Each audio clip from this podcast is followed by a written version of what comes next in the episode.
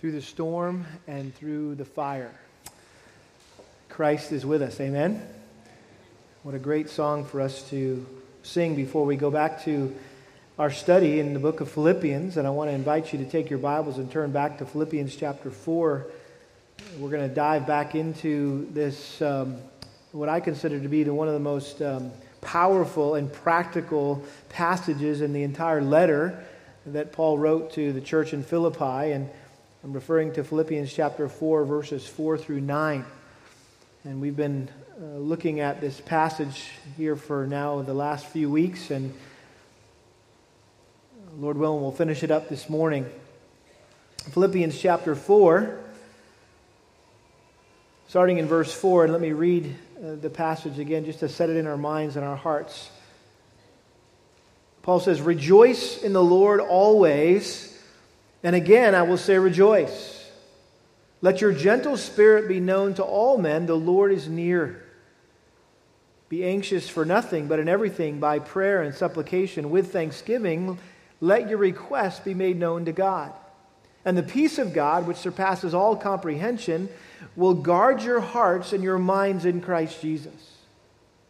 Finally, brethren, whatever is true, whatever is honorable, whatever is right, whatever is pure, whatever is lovely, whatever is of good repute, if there is any excellence and if anything worthy of praise, dwell on these things. The things you've learned and received and heard and seen in me, practice these things, and the God of peace will be with you. Father, we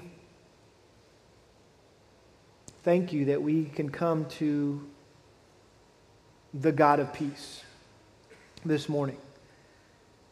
And no matter what we experience in life, no matter what fires, what storms are swirling around us at any given point in our lives, that we can always come into your presence through prayer and find perfect peace.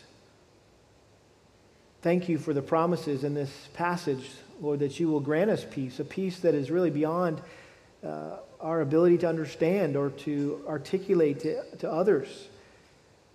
We need this peace. We long for this peace in a, in a chaotic, hectic world filled with trials and tribulations.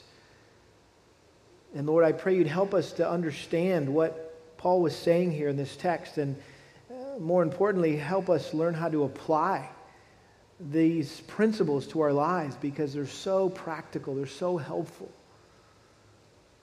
And so I pray that uh, your spirit would move amongst us this morning and, and accomplish his work in our lives, we pray.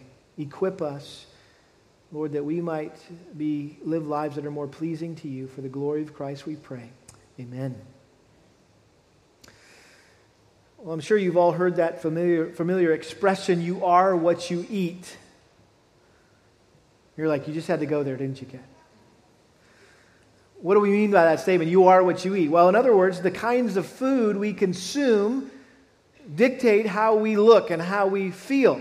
Healthy eating leads to healthy living, unhealthy eating leads to unhealthy living. And therefore, we must control or monitor what goes into our mouths. Well, it's equally true that you are what you think. You are what you think. We don't think about that as as often as we do the thought of you are what you eat, but it's equally true and even more important to understand that you are what you think. In other words, the kinds of thoughts that we contemplate dictate how we live and how we feel. Godly thinking leads to godly living. Ungodly thinking leads to ungodly living. And therefore, we must control or monitor what goes on in our minds. Proverbs 23, verse 7 says, For as he thinks within himself, so he is. Did you hear that? Proverbs 23, 7. For as he thinks within himself, so he is. In other words, what you think is who you are. And every mature believer knows that the Christian life is mainly mental. What goes on in our minds inevitably comes out in our lives. And the battle against every sin in our lives is won or lost where? In the mind. And that includes the sin of worry and anxiety. Look at a few verses with me that that, that emphasize the important role that the mind plays in our lives as Christians. Matthew chapter 22, Matthew chapter 22, verse 37. When Jesus was asked what the greatest commandment was, he said, You shall love the Lord your God with all your heart, with all your soul, and with all your what? Mind. Romans chapter 12. Romans chapter 12, uh, verse 2. Paul says, Do not be conformed to this world, but be transformed by the renewing of your what? Mind, so that you may prove what the will of God is, that which is good and acceptable and perfect. How about 2 Corinthians chapter 10, verse 5? 2 Corinthians chapter 10, verse 5. That says, We are destroying speculations and every lofty thing that raised up against the knowledge of God, and we are taking every thought captive to the obedience of Christ.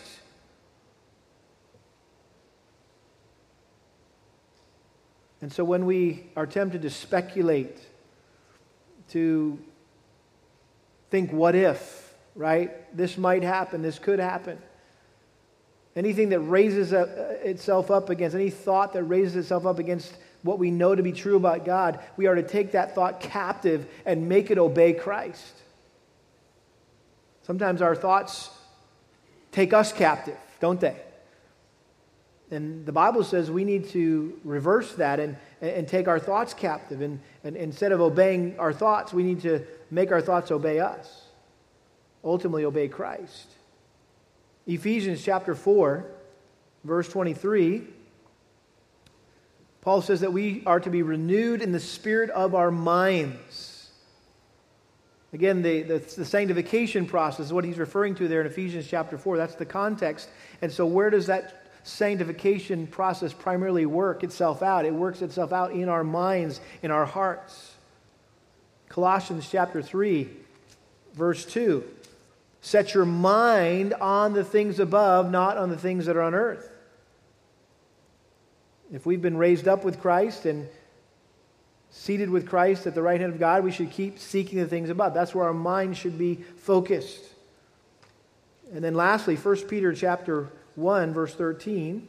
1 Peter chapter 1 verse 13. Therefore prepare your minds for action. Keep sober in spirit, fix your hope completely on the grace to be brought to you at the revelation of Jesus Christ. As obedient children, do not be conformed to the former lusts which were yours in your ignorance, but like the Holy One who called you, be holy yourselves also in your behavior, because it is written, You shall be holy, for I am holy. So, where does the, the pursuit of holiness begin? It starts by preparing our minds for action, or in one translation, it says to gird up your minds for action. In other words, pull up all the loose ends of your mind. The, the, idea of girding up your, your, your, your, your skirt, if you will, or your robe. Uh, you would pull up all the loose ends and you tie it into, a, into your belt so, so you wouldn't get tripped up as you go to war. So he's saying, gird up your minds, pull up all the loose thoughts that are just bouncing around in your head, and, and, and again, take them captive and, and, and, and make them obey Christ. And here in Philippians chapter 4, verse 8, we have a classic verse about the mind and our thought life. Verse 8 finally, brethren, whatever is true, whatever is honorable, whatever is right, whatever is pure, whatever is lovely, whatever is of, of good repute, if there's any excellence and if anything worthy of praise, dwell on or think about these things. And again, this is in the context of peace. And so, really, this peace that, that Paul has been talking about here uh, in this passage is, is an inner peace. It's, it's what we refer to as peace of mind, which, if you look up a definition of peace of mind, it's, it's the absence of mental stress or anxiety.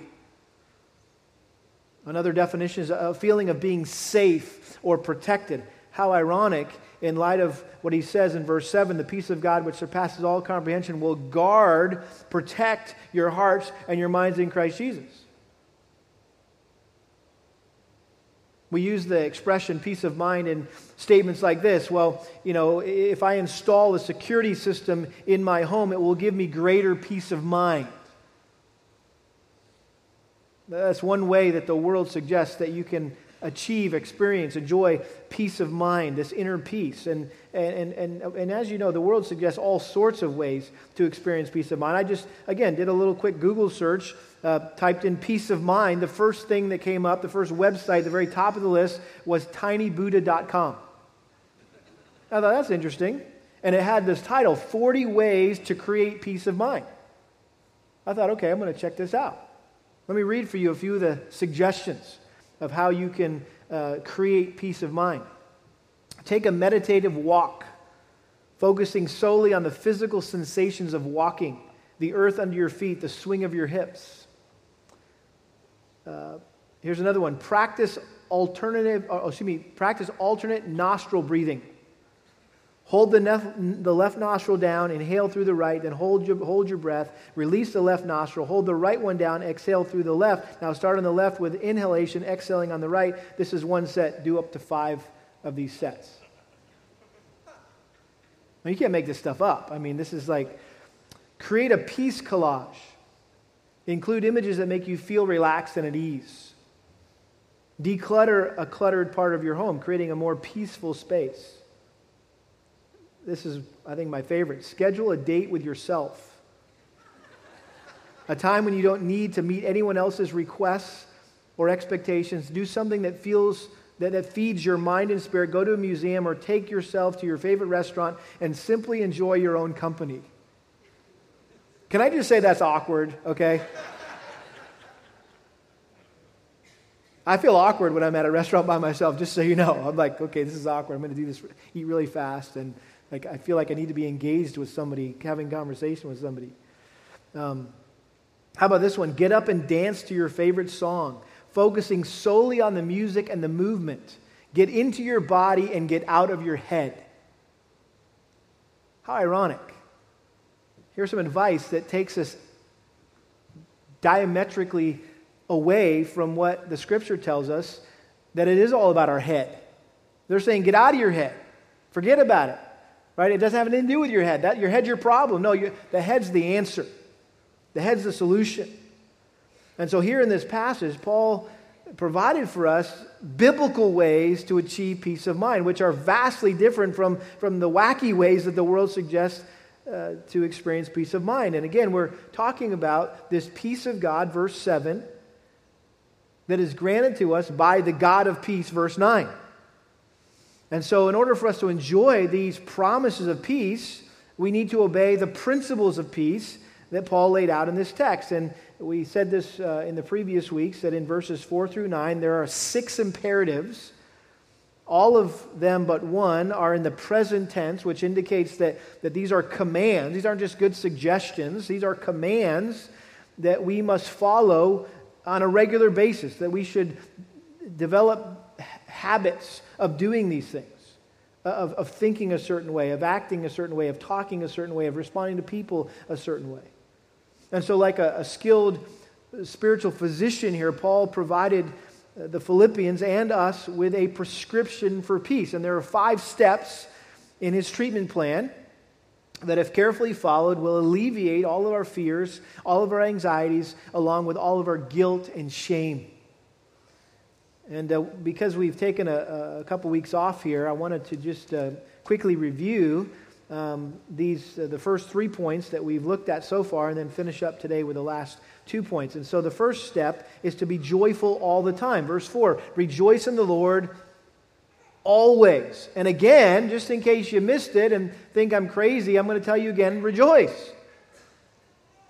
And so Paul's commanding us here to to, to be joyful all the time, regardless of what, how we're feeling uh, or, or, what we're facing. Um, joy is not a mood, it's not an emotion that's based on our feelings, our circumstances, our, our surroundings. It's an attitude that we can control, it's a choice that we can make. And the secret here to maintaining a joyful attitude at all times is that simple phrase what? We said it, verse 4 in who?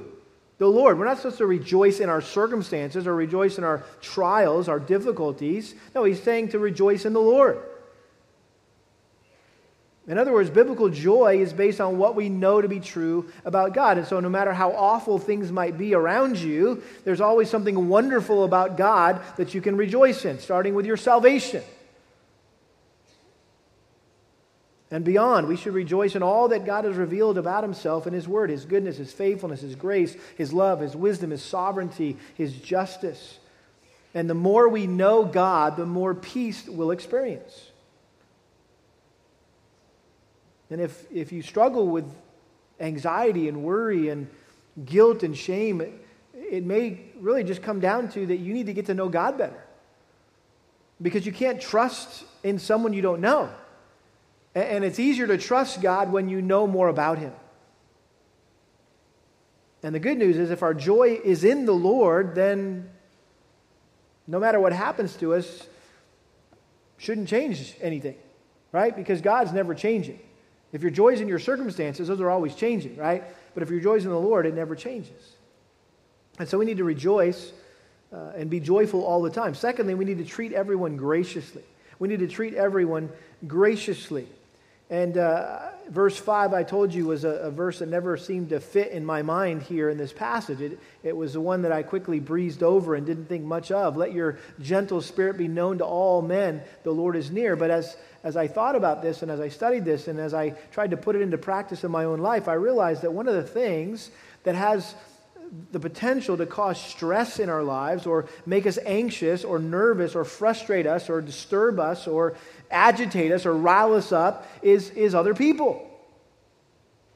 Particularly what they say to us or do to us or what they don't say or they don't do. And oftentimes we're in situations, whether it's in our home or at work or at school or in some other social setting, where we're required to interact with people, where we're not quite sure what they think of us, and, and maybe we've had a falling out with them in the past, and, and, or they, maybe there's been some hurtful things said or done, and, and, and, and this could be a very awkward, unsettling experience where you lack peace, right? Unless you keep in mind and follow this simple command to be gentle to all men, to, to be sweet and reasonable, and to give up your personal rights and don't insist on getting your way and just overlooking other people's faults and, and, and failures and, and, and just having a humble, forbearing spirit, not harboring bitterness or ill feelings in your heart towards others, just not, not getting worked up about people when they wrong you or defraud you. You don't seek to get even with them. But we need to learn to respond like Christ did, that while being reviled, he did not what? Revile in return. He just entrusted himself to him who judges righteously. And what helps in this is to know that the Lord is near. Let your gentle spirit be known to all men, the Lord is near. Uh, and, and I think Paul was referring to the fact that the Lord is near in both space and time. In other words, he's present at all times and in all places. He's omnipresent, but he's also near in his coming, that his coming is imminent. And I think the more we focus on, on God's omnipresence and the imminency of the Lord's return, the, the, the more peace we'll experience. And I think the immediate context here pushes us towards this, this idea the Lord is near, that this is the coming of Christ, the return of Christ. Paul's talked a lot about the return of Christ in this, in this letter already. And so it should settle our hearts and our minds to know Christ is coming back soon to judge the earth, and we will be vindicated or delivered from whatever adverse treatment or circumstances we might be facing. And so we need to, to learn to treat everyone graciously. And then, thirdly, we need to worry about nothing and pray about everything. We need to worry about nothing and pray about everything. And this is probably the most well known uh, portion of this passage, verses 6 and 7 Be anxious for nothing, but in everything by prayer and supplication with thanksgiving, let your requests be made known to God, and the peace of God, which surpasses all comprehension, will guard your hearts and your minds in Christ. So Paul makes it very clear we are to not worry about anything. And it's a command, by the way. And so when we worry, what are we doing? We're disobeying, disobeying a clear command of Scripture, which means that worry is what? Sin. And ultimately, when we're worrying, we're not what? We're not trusting God. And so, how do we demonstrate our trust and dependence in God? Primarily, we do it through prayer. And so he says, in everything, by prayer and supplication, instead of worrying about things, you should pray about things. And pray with thanksgiving. Thanking the Lord for this opportunity to trust Him and thanking uh, Him for uh, uh, the, the fact that you know that He works all things together for good to those who love Him are, are called according to His purpose. Thank Him for being faithful to you in the past and thank Him for the present blessings in your life. Thank Him in advance that He's going to hear and answer your prayers. And when you do that, when you turn your cares into prayers, then it says the peace of God, this inner tranquility, this serenity, um, will come. As you walk closely with God and rely on Him to take care of your needs, you have this peace that surpasses all comprehension. In other words, people can't understand how can you be so okay with this? How can you be at peace in this horrific situation that you're in? This awful tragedy you're facing. How, can you be at rest? In fact, when you try to explain it, you can't even explain it. It's, it's surprising even to you that you can be at rest and peace in the midst of the chaos and the storm that you're facing. But this is, a, this is an answer to our prayers because it says the peace of God which surpasses all comprehension will guard your heart and your mind in Christ Jesus. So what is, what is, what is God is doing this? God is guarding your heart and mind from being restless, from being stressed out, from freaking out, right? From having an anxiety attack, right? God, God is guarding your heart and your mind in Christ. Just like a Roman soldier assigned to guard a particular person or, or place, that, that God's peace guards our heart and our mind against phobias and fears and despair. And again, He protects us, He keeps us safe from attacks, anxiety attacks, and, and other things we've talked about. So the more we pray, the more peace we'll experience. And so the principle is worry about nothing, pray about everything. And then we come to the fourth principle here, and this is new. And so we'll camp out on this for a little while. Verse 8 think only about the right things. Think only about the right things. You want to experience peace in your life, one of the keys is to think only about the right things.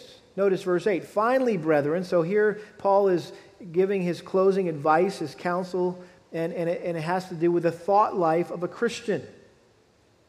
He says, Finally, brethren, whatever is true, whatever is honorable, whatever is right, whatever is pure, whatever is lovely, whatever is of good repute, if there is any excellence and if there's anything worthy of praise, dwell on these things, or let your mind dwell on these things. And so, as I stated earlier, we are what we think. And what goes on in our minds will come out in our lives. And so, the key to godly living is godly thinking. And if you want to live right, you want to feel right, then you need to think right. You think about the right kinds of things.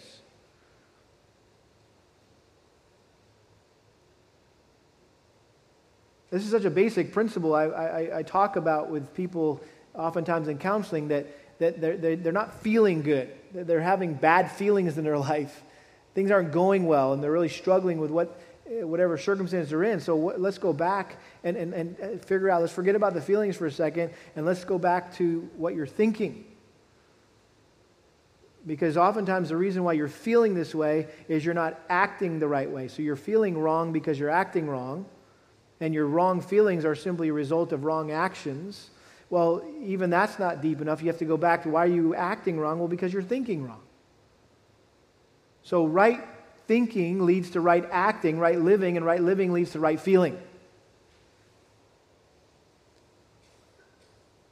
And so, what are we to think about? Let's go back to this right thinking area.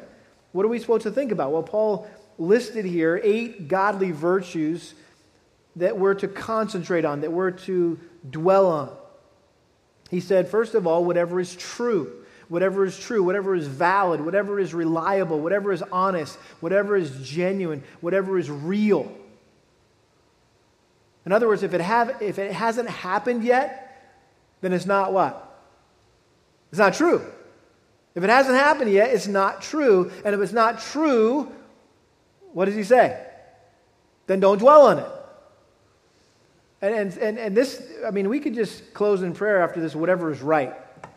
Because this is where we tend to go off in our minds, right? Into speculating about the future, wondering what could happen, what might happen, what's not going to happen. What if? And that just, just robs us of peace and joy. We, we tend to blow things up in our minds by, by jumping to conclusions or making some mountain out of a molehill. We're always imagining the worst case scenario. And Paul's saying, don't engage in, in any of these draining, negative mind games that we play. If it's not true, don't think about it. Don't dwell on it. Don't entertain the thought. If it's not true, forget about it. He goes on, whatever is honorable, in other words, it's not trivial, it's not temporal, it's not mundane, it's, it's noble, it's morally attractive, it's worthy of respect. This was uh, this word honorable was used to describe the dignified lifestyle of, of, of, deacons and deaconesses in, in 1 Timothy chapter 3, verse 8, and also the, the, the dignified lifestyle of an older man uh, in, in Titus chapter 2, verse 2. So, what we think about should be honorable. Whatever is right, it's the next thing he says here whatever is right in other words, it's, it's just, it's righteous, it conforms to the standards of God's word, it, it meets with God's approval. God approves of what you're thinking about. Whatever is pure, in other words, what is holy, what is wholesome, what is undefiled, it's, it's free from sin and, and impurity. Whatever is lovely, that which is admirable or agreeable to behold or consider. It, it's what wins others' admiration and affection. That which brings people together rather than dividing them. It, it, these are the things that promote peace and harmony rather than conflict. These are the lovely things. Whatever is of good repute, it says, or good report. In other words, again, it's the, that which is admirable, what, what is positive or constructive rather than, than, than negative and destructive. If there's any excellence, in other words, is it, is it excellent? Is, it, is, is there moral excellence here in what you're thinking? Is it, what, is it what is best? Should you really be thinking about these things? If there's anything worthy of praise, in other words, these are things to be commended, things to be applauded.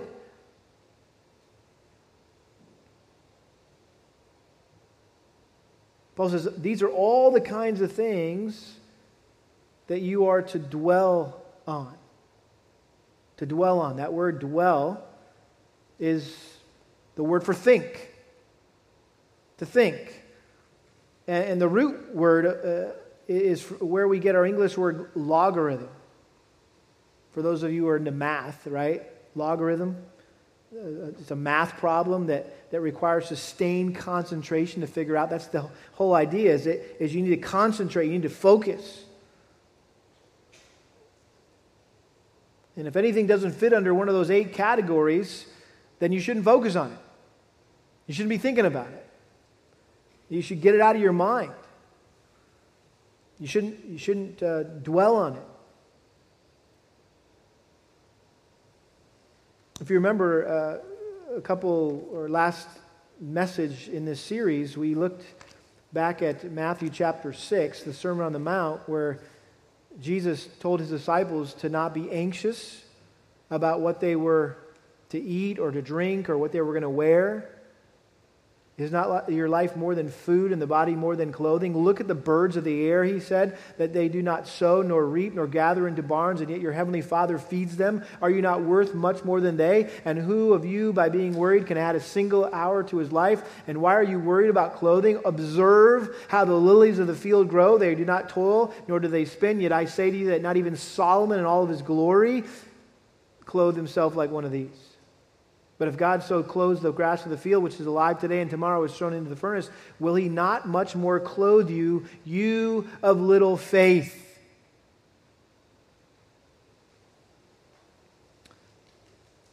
Martyn Lloyd-Jones, in his uh, studies on the Sermon on the Mount, has a profound section in, in, in, in that where he points out that the disciples' problem here that Jesus was addressing was that they failed to think. That their little faith demonstrated that they, they allowed themselves to be controlled by their circumstances. Listen to what Martyn Lloyd-Jones says. He says, Faith, according to our Lord's teaching in this paragraph, is primarily thinking. He's getting them to think. Look, look at the consider the birds of the air. Look at the flowers of the field. He's, getting, he's saying, hey, think about this for a second. He says the, the whole trouble with a man of little faith is that he does not think. He allows circumstances to bludgeon him. That is the real difficulty in life. Life comes to us with a club in its hand and strikes us upon the head, and we become incapable of thought, helpless and defeated. The way to avoid that is to think. Christian faith is essentially thinking. The trouble with most people, however, is they will not think. Instead of doing this, they sit down and ask, What is going to happen to me? What can I do? That is the absence of thought. It is surrender. It is defeat. Our Lord here is urging us to think and to think in a Christian manner. He says that's the very essence of faith. Faith, if you like, can be defined like this it is a man insisting upon thinking when everything seems determined to bludgeon and knock him down in an intellectual sense. The trouble with a person of little faith is that instead of controlling his own thought, his thought is being controlled by something else, and he goes round and round in circles. That is the essence of worry. That is not thought, that is the absence of thought, a failure to think.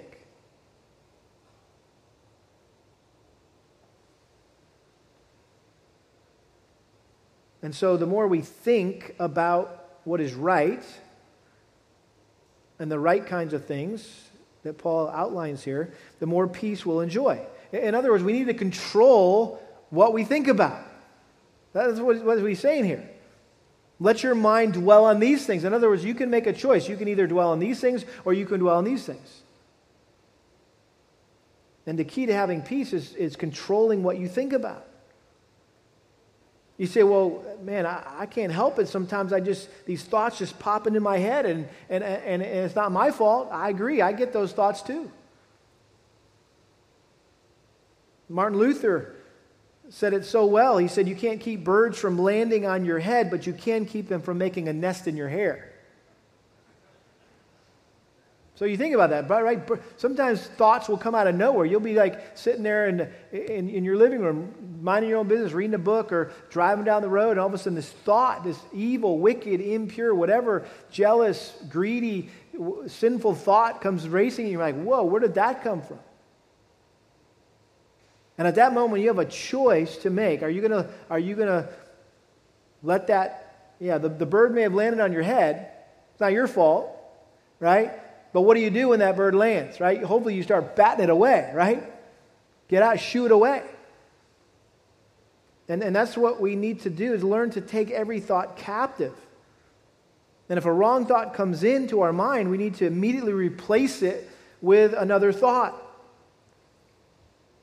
You may remember I've, I've done this in the past. I've used this illustration in the past, but, but I think it, it's helpful to, to, to show you what I'm talking about and what this passage is, is, is referring to, how, how practical it is. Uh, I'm sure that none of you came in here this morning thinking about pink elephants. Now, what are you thinking about? You're, you're thinking about pink elephants. Okay, so stop thinking about pink elephants. You guys, I see you you're still thinking about pink elephants. Quit it. Stop thinking about pink elephants. It's, it's, right? This thought comes in, you're like, pink elephants is all I can see. This big fat elephant. He's pink right in front of me. What's the way to stop thinking about pink elephants? How about thinking of a green giraffe? Or a blue zebra? Or something else. The point is, if same thing, if I say, hey, everybody think about the number eight. I want everybody to think about the number eight right now. Everybody got the number eight right there, forefront of your mind, the number eight. Everybody's thinking about the number eight. Okay, stop thinking about the number eight. Sometimes it's like, I can't stop thinking about it. It's like right there. I can't get it out of my mind. Well, how do you do? You start thinking about the number three or the number 35 or something different. In other words, you're replacing your thoughts. You can't entertain evil thoughts when you're when you're meditating on God and His Word. And so, one of the best ways to, to, to take a thought captive is to quote a, a verse. So, some, some sinful thought comes into our minds. Hopefully, you've got an arsenal of verses that you've memorized over the years, and, and, and the Spirit of God can go to the, and grab his sword, go, go to his sword closet, pull out the sword that most uh, applies to that particular sinful thought, and he can address it. He can attack it. Or maybe you turn that evil thought into a prayer and ask the Lord to forgive you for even thinking that thought and, and, and to think pure thoughts. Ask Him to help you think holy thoughts and pure thoughts and right thoughts. So, the word and prayer are key weapons in this battle for the mind. Psalm 119, verse 165 Those who love your law have great peace. We need to let the the peace of Christ rule in our heart. We need to let the word of Christ richly dwell within us. Romans chapter 8 verse 6 for the mind set on the flesh is death, but the mind set on the spirit is life and peace.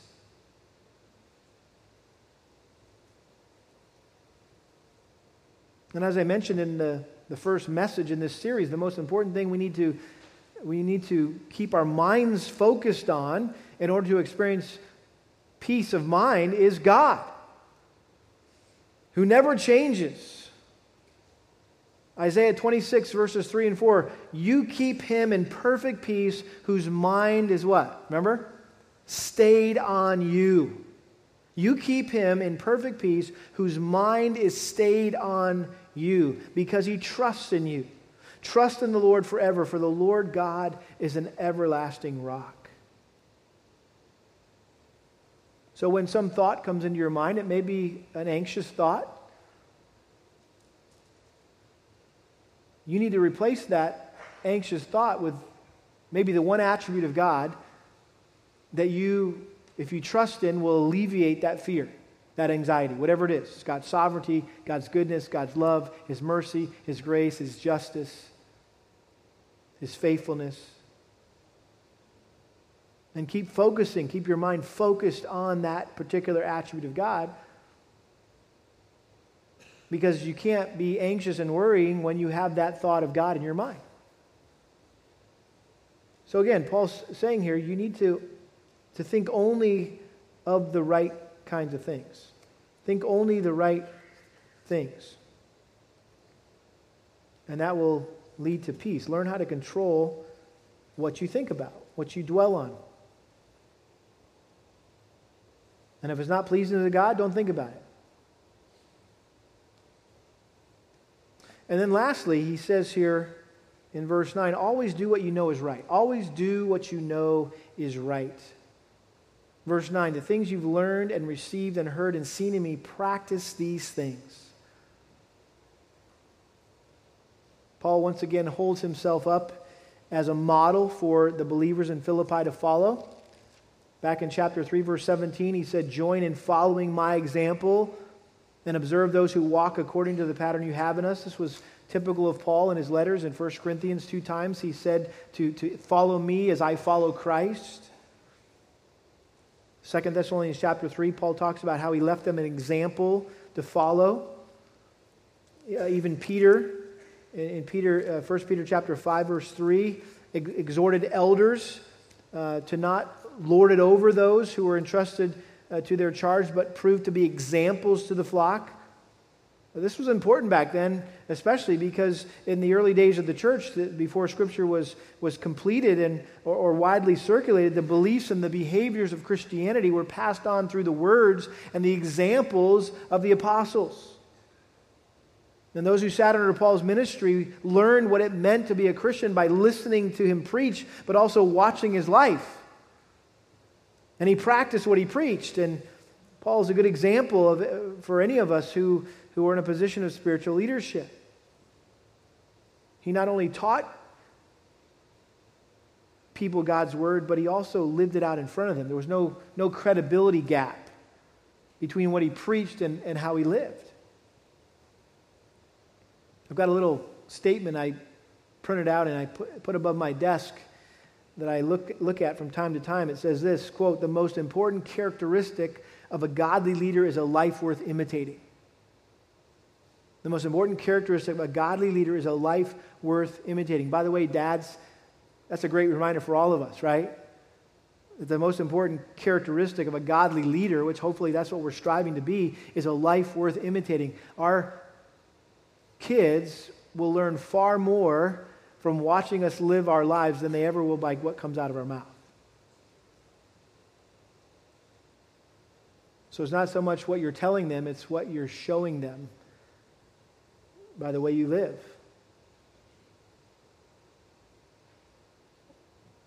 This is the easy part, by the way.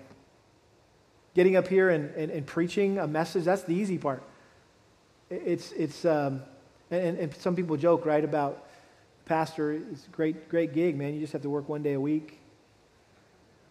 I, I introduced myself to a guy one time and I said I was a pastor, and, and, and I just kind of joked, yeah, so I only have to work one day a week. And I kind of beat him to the punch, right? You know, because I figured that was coming eventually. And so, yeah, I just have to work one day a week. Oh, you know, he says, yeah, but you have to behave yourself the other six. And I thought, that's good. I'm going to remember that. Because that's true, right? This is the easy part. Anybody can get up here and preach a message.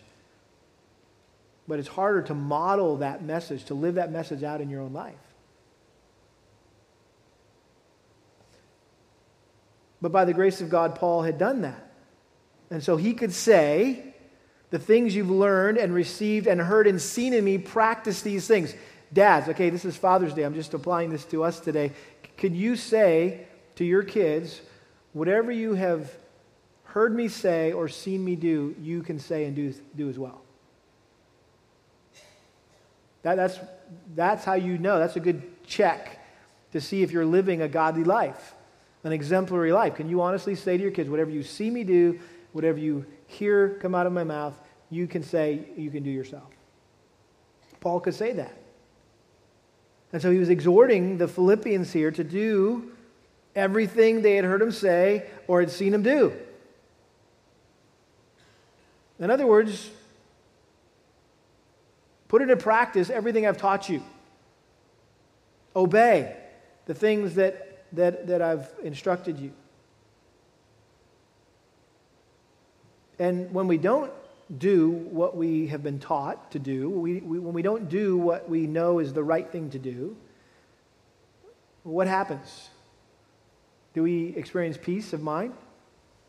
No, there's guilt, there's shame, there's fear. Why? Because we know we've done something wrong. So there's a lack of peace. But Paul says, listen, if you just do the right thing, if you just practice the things I've taught you, then notice the God of peace will be with you. Paul's simply saying, listen, if you follow my example and, and live a life of obedience like I have, eh, you will experience the peace of God. And this was a common description of God in Paul's letters the God of peace will be with you. It was a way, uh, a, a, a, way he commonly concluded a letter, kind of as a, as a parting encouragement. In Romans chapter 15, verse 33, he says, Now the God of peace be with you all. Amen. In 1 Thessalonians 5:23, now may the God of peace himself sanctify you entirely, and may your spirit and soul and body be preserved complete without blame at the coming of our Lord Jesus. 2 Thessalonians 3:16 Now may the Lord of peace himself continually grant you peace in every circumstance. The Lord be with you all. Hebrews 13:20 Now the God of peace who brought up from the dead the great shepherd of the sheep through the blood of the eternal covenant even Jesus our Lord equip you in every good thing to do his will working in us that which is pleasing in his sight through Jesus Christ to whom be the glory forever and ever amen. What a great reminder that what Paul is telling us to do here is humanly impossible. This list of, of, of, five principles to follow in order to experience God's peace, we can't do this apart from Christ. And so, Paul and the other writers of the New Testament were reminding us hey, this is, this is ultimately a work of the God of peace in our lives. that we need to pray and, and, and, and live in dependence upon Him, that He would equip us to do this, that He would work in us that which is pleasing in His sight through Jesus Christ, to whom belongs the glory forever and ever.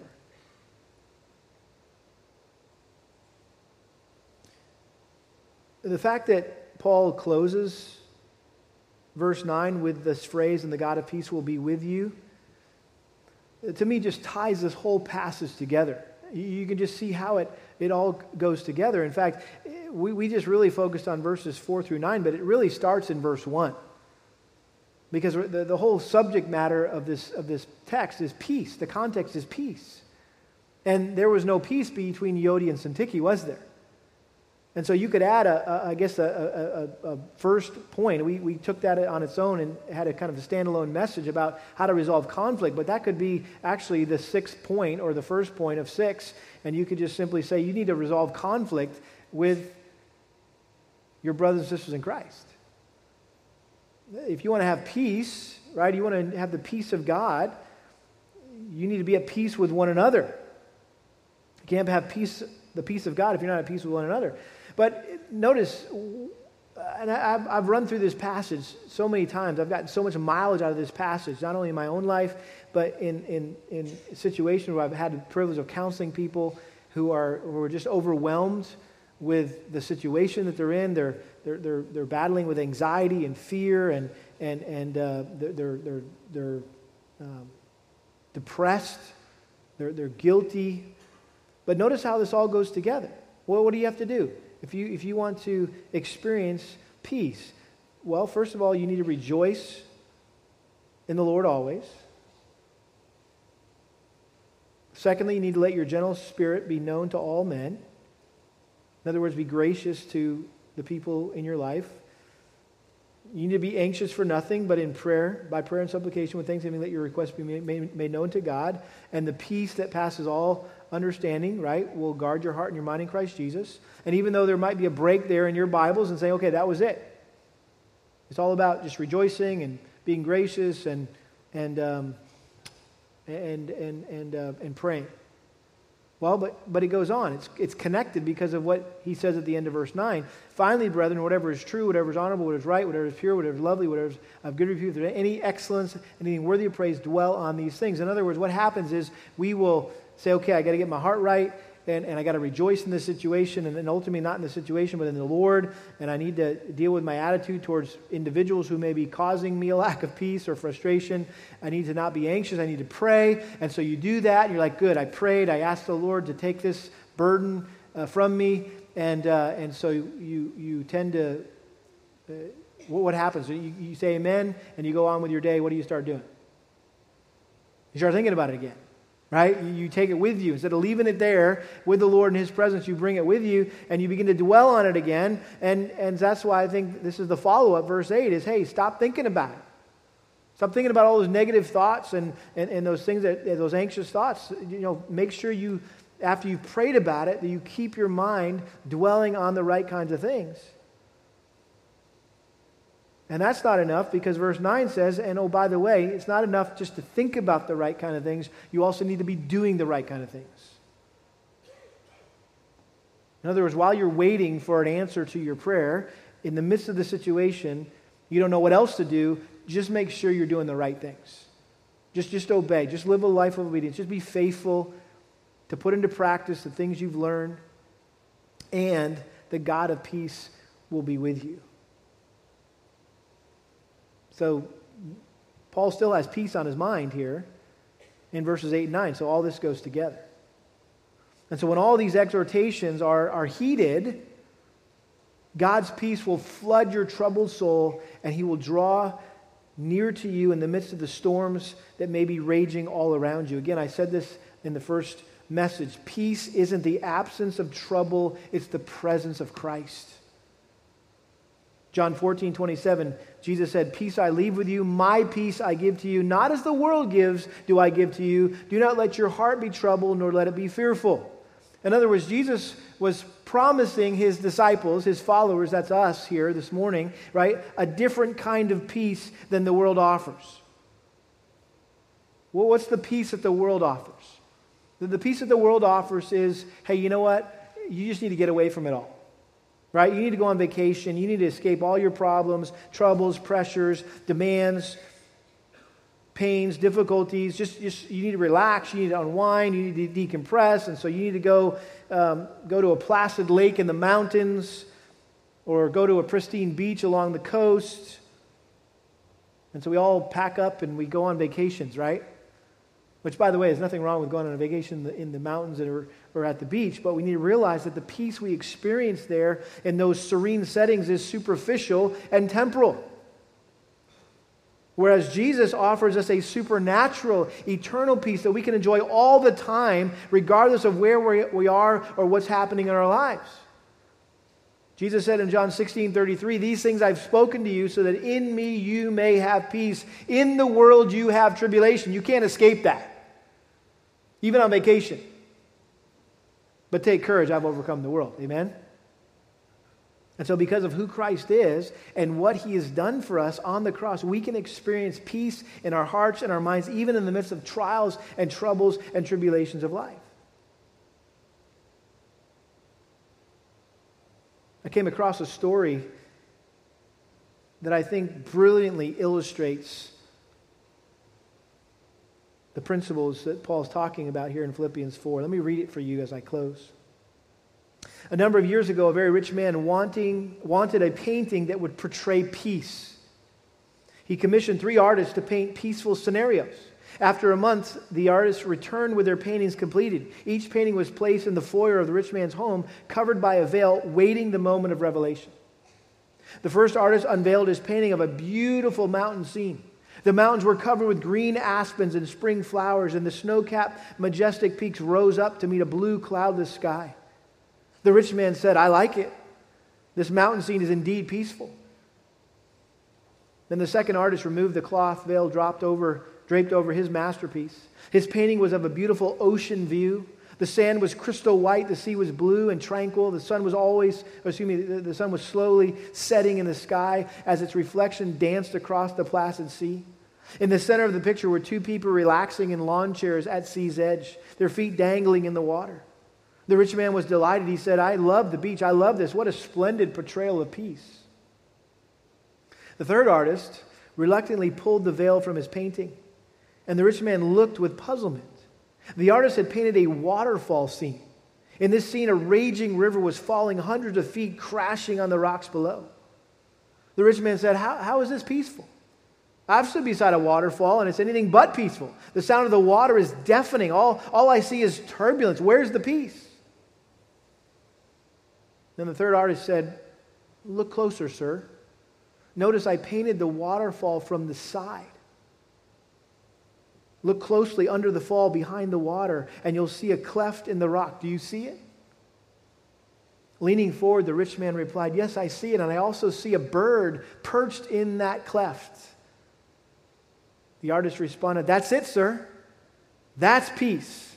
In the midst of the noisy turbulence, the bird has found a peaceful place. That, my friend, is real peace the ability to find peace in the midst of a troubled chaos. The author of that commentary concluded with these words he said, Very seldom do we, in the midst of stressful relationships and undaunting demands, get to escape to the peaceful mountains or tranquil sea. Like the waterfall scene, most of life is lived in the middle of noise, rushing activity, turbulence, chaos, with things crashing down all around us. This realistic painting of peace brings good news. In the midst of trouble, Jesus is the cleft in the rock. We can find peace in him. He is the shelter in the midst of the storm. Peace is not the absence of trouble, it is not circumstantial uh, bliss or life without a hitch. Rather, peace is the presence of Christ in our lives. When we come to Christ in the midst of troubling relationships and dilemmas, we find both the peace of God as well as the God of peace. Jesus said, Come to me, all who are weary and burdened, and I will give you rest. Peter comparably said, Cast all your anxiety on him because he cares for you. As you perch in the cleft of the rock, as you abide in Christ, may you, in the midst of chaos and worry, enjoy the peace of God, which transcends all understanding. Always remember, joy comes in the midst of worry and stress through the person and peace of Jesus Christ. Amen? Let's pray. Father, we thank you that peace isn't the absence of trouble, it's the presence of Christ in our lives. I would ask, Lord, that if there's anyone here who does not yet know Jesus Christ as their Lord and Savior, that they would, they would understand this morning that, that He's what they're lacking in life. He's the only hope for them to ever experience any kind of peace in this world, this chaotic, hectic, troublesome, trial filled world that we live. And that they would want to come to Christ and, and, and, and, and, and cling to Him as their rock and, and hide in Him as their cleft. Lord, I pray that you would grant us grace to implement these principles into our lives. Lord, these are things that we've got to be thinking about and, and doing every day. And not just daily, but hourly. Because we know, we know Lord, life just uh, comes at us uh, all at once from all sorts of different directions, and we feel the stress level rising in our minds and our hearts. And I pray that you would teach us how to um, apply these principles and to immediately go to your word and go to prayer and to meditate upon Christ. And that we would experience that peace that Christ promised us, that, that peace that is unlike the peace that the world has to offer us. That our hearts would not be troubled or fearful but we would experience that peace that passes all understanding that would just guard our hearts and minds in Christ. We pray this in his name. Amen.